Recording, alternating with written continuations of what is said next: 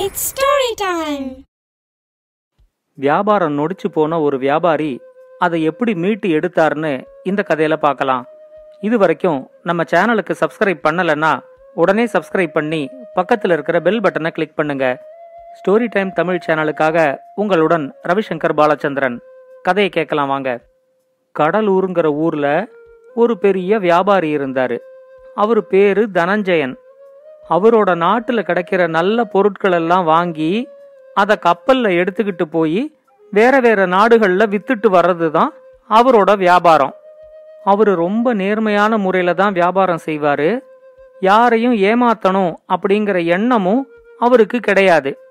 அதனால அவரோட வியாபாரமும் ரொம்ப நல்லா நடந்துச்சு.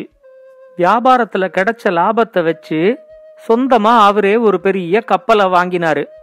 அந்த கப்பல்ல தன்னோட பொருட்களை மட்டும் எடுத்துக்கிட்டு போகாம கப்பல் வாங்க முடியாம இருக்கிற வியாபாரிகளோட பொருட்களையும் அவர் எடுத்துக்கிட்டு போக ஆரம்பிச்சாரு.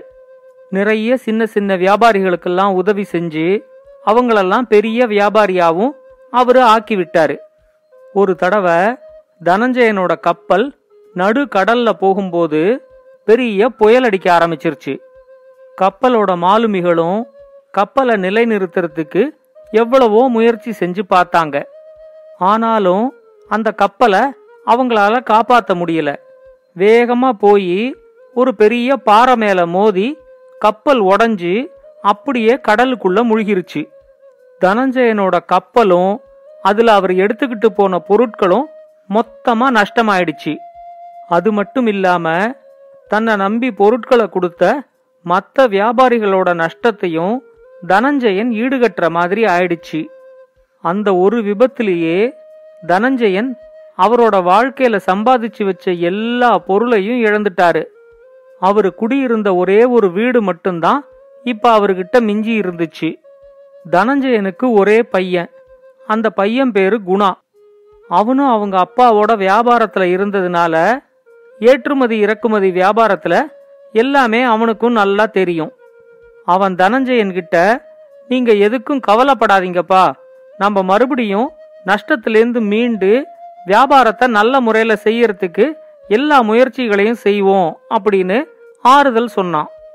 தனஞ்சயன் குணா கிட்ட சொன்னாரு நீ உடனே கிளம்பி வடமட்டம்ங்கிற ஊருக்கு போ. அங்க ராமலிங்கம் அப்படின்னு ஒருத்தர் இருப்பாரு. அவரும் ஒரு வியாபாரி தான் அவர் எனக்கு ஒரு வகையில சித்தப்பா முறை. அதனால உனக்கும் அவரு தாத்தா தான் அவரை பார்த்து நம்மளோட கஷ்ட நிலைமையை எடுத்து சொல்லி அவர்கிட்டேந்து ஒரு அஞ்சு லட்சம் ரூபா பணம் வாங்கிக்கிட்டு வா.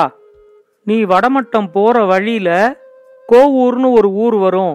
அந்த ஊர்ல நீ ஒரு நாள் தங்கு. அங்க என்னோட நண்பன் கண்ணன்னு ஒருத்தர் இருக்காரு. அவரோட வீட்டில் நீ தங்கிக்கோ. ஆனா கண்ணன் கிட்ட நம்மளோட வியாபாரம் நொடிச்சு போய் நஷ்டமானதை பத்தி நீ எதுவும் சொல்லிக்க வேண்டாம். வடமட்டத்திலையும் தாத்தா ராமலிங்கம் ஊர்ல இல்ல அப்படின்னா நீ அங்க என்னோட நண்பன் வேலுசாமி வீட்டுல தங்கிக்கோ. அவர்கிட்டையும் நம்ம வியாபாரம் நஷ்டமானதை பத்தி நீ எதுவும் சொல்ல வேண்டாம் அப்படின்னு சொன்னாரு. கண்ணனும் வேலுசாமியும் தனஞ்சயனோட நல்ல நண்பர்கள் அப்படிங்கிறது குணாவுக்கும் தெரியும்.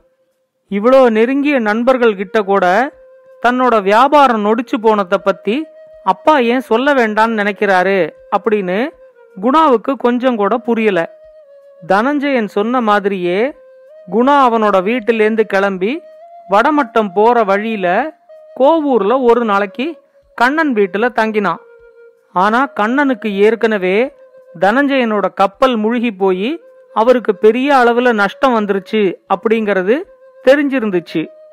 குணா வடமட்டம் போய் ராமலிங்கத்தை பார்த்து பணம் வாங்க போறான் அப்படிங்கறது தெரிஞ்ச உடனே கண்ணன் ரொம்ப வருத்தப்பட்டாரு.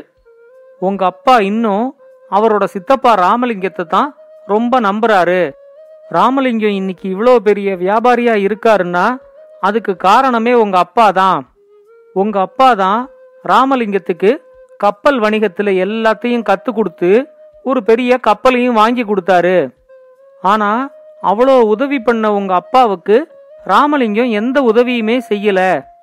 நீ வடமட்டம் வரைக்கும் போய் ராமலிங்கத்துக்கிட்ட பண உதவியெல்லாம் கேட்க வேண்டாம். நான் உங்க அப்பாவுக்கு கொடுக்க வேண்டிய பணமே நாலு லட்சம் ரூபா இருக்கு. அதை நான் தரேன். இதை எடுத்துக்கிட்டு நீ திரும்ப உங்க ஊருக்கு போய் உங்க அப்பா கிட்ட நான் கொடுத்ததா சொல்லி கொடுத்துரு அப்படின்னு சொன்னாரு. குணா அவர்கிட்ட நான் வடமட்டம் போயிட்டு திரும்ப இந்த வழியா வரும்போது அந்த நாலு லட்சம் ரூபா பணத்தை வாங்கிக்கிறேன் அப்படின்னு சொல்லிட்டு கண்ணன் கிட்ட விடை பெற்றுக்கிட்டு அங்கேருந்து வடமட்டத்துக்கு கிளம்பினான். வடமட்டத்துக்கு குணா வந்து சேர்ந்தப்போ ராமலிங்கம் ஊர்ல இல்ல. அதனால தனஞ்சயன் சொன்ன மாதிரி அவரோட நண்பர் வேலுசாமி வீட்டுல குணா தங்கினான். குணா ராமலிங்கத்திட்ட பணம் வாங்குறதுக்கு தான் வடமட்டத்துக்கு வந்திருக்கிறான் அப்படின்னு தெரிஞ்சதும் வேலுசாமியும் ரொம்ப வருத்தப்பட்டாரு. அவர் குணா கிட்ட சொன்னாரு இவ்வளோ வயசானதுக்கு அப்புறமும் ராமலிங்கம் வியாபாரம் வியாபாரம்னு அலைஞ்சுக்கிட்டு இருக்கிறாரு. அவருக்கு குழந்தை குட்டி கூட கிடையாது. எதுக்காக இவ்வளோ பணம் அவர் சேர்க்கிறாரு? உங்க அப்பா தனஞ்சயன் மட்டும் இல்லைன்னா இன்னைக்கு ராமலிங்கம் இந்த அளவுக்கு வளர்ந்திருக்கவே முடியாது. ஆனா அந்த நன்றி அவருக்கு கொஞ்சம் கூட இல்ல. இந்த ஊர்ல சின்ன வியாபாரியா இருந்த என்னையும் என்ன மாதிரி பல வியாபாரிகளையும் உங்க அப்பா நல்லா கை தூக்கி விட்டதுனால தான் இன்னைக்கு நாங்க பெரிய அளவுல நல்லா வியாபாரம் செஞ்சுக்கிட்டு இருக்கோம். உங்க அப்பா எந்த வியாபாரிக்கு பண உதவி செஞ்சாலும் அதை திரும்ப கேட்கவே மாட்டாரு. இந்த ஊர்ல இருக்கிற பல வியாபாரிகளுக்கும் உங்க அப்பா அத மாதிரி உதவி செஞ்சிருக்கிறாரு. நானே உங்க அப்பாவுக்கு ரெண்டு லட்சம் ரூபாய் தர வேண்டியிருக்கு. நீ ஒரு ரெண்டு மூணு நாளைக்கு எங்க வீட்டிலேயே தங்கிரு. அதுக்குள்ள நான் இந்த ஊர்ல இருக்கிற மற்ற வியாபாரிகள்கிட்ட எல்லார்ட்டையும் பேசி உங்க அப்பாவுக்கு வர வேண்டிய பணத்தை எல்லாத்தையும் வசூல் பண்ணி உங்ககிட்ட தரேன். அதை எடுத்துக்கிட்டு நீ ஊருக்கு கிளம்பு அப்படின்னு சொன்னாரு. அடுத்து வந்த ரெண்டு மூணு நாளும் வேலுசாமி ரா பகலா வசூல் பண்ண ஆரம்பிச்சாரு. அந்த ஊர்ல இருக்கிற ஒவ்வொரு வியாபாரிகிட்டையும் தனஞ்சயனுக்கு அவங்க ஏதாவது பணம் கொடுக்க வேண்டியிருக்கா? அப்படிங்கறத கேட்டு அந்த பணத்தை எல்லாத்தையும் வாங்கி அதை எல்லாத்தையும் மொத்தமா கணக்கு வச்சு நாலு நாள் கழிச்சு குணா கிட்ட பதினாறு லட்சம் ரூபா கொடுத்தாரு. இதை எடுத்துக்கிட்டு போய் உங்க அப்பா கிட்ட கொடு. நடந்த நஷ்டத்தையே நினைச்சுக்கிட்டு இருக்காம அந்த நஷ்டத்திலேருந்து மீண்டு வர்றதுக்கு எல்லா முயற்சியும் எடுக்க சொல்லு. நாங்க எல்லா வியாபாரியும் உங்க அப்பாவுக்கு முழு ஒத்துழைப்பு தருவோங்கிறதையும் சொல்லு அப்படின்னு சொல்லி குணாவை அனுப்பிச்சு வச்சாரு. அது வரைக்கும் ராமலிங்கம் ஊருக்கு வரலங்கிறதுனாலையும் ராமலிங்கத்திட்ட வசூல் பண்ண வேண்டிய பணத்தை விட அதிகமான பணமே தன் கையில இருக்கிறதுனாலையும் குணா அவரை பார்க்காமலேயே வடமட்டத்திலேருந்து கிளம்பி தன்னோட ஊருக்கு வர ஆரம்பிச்சான்.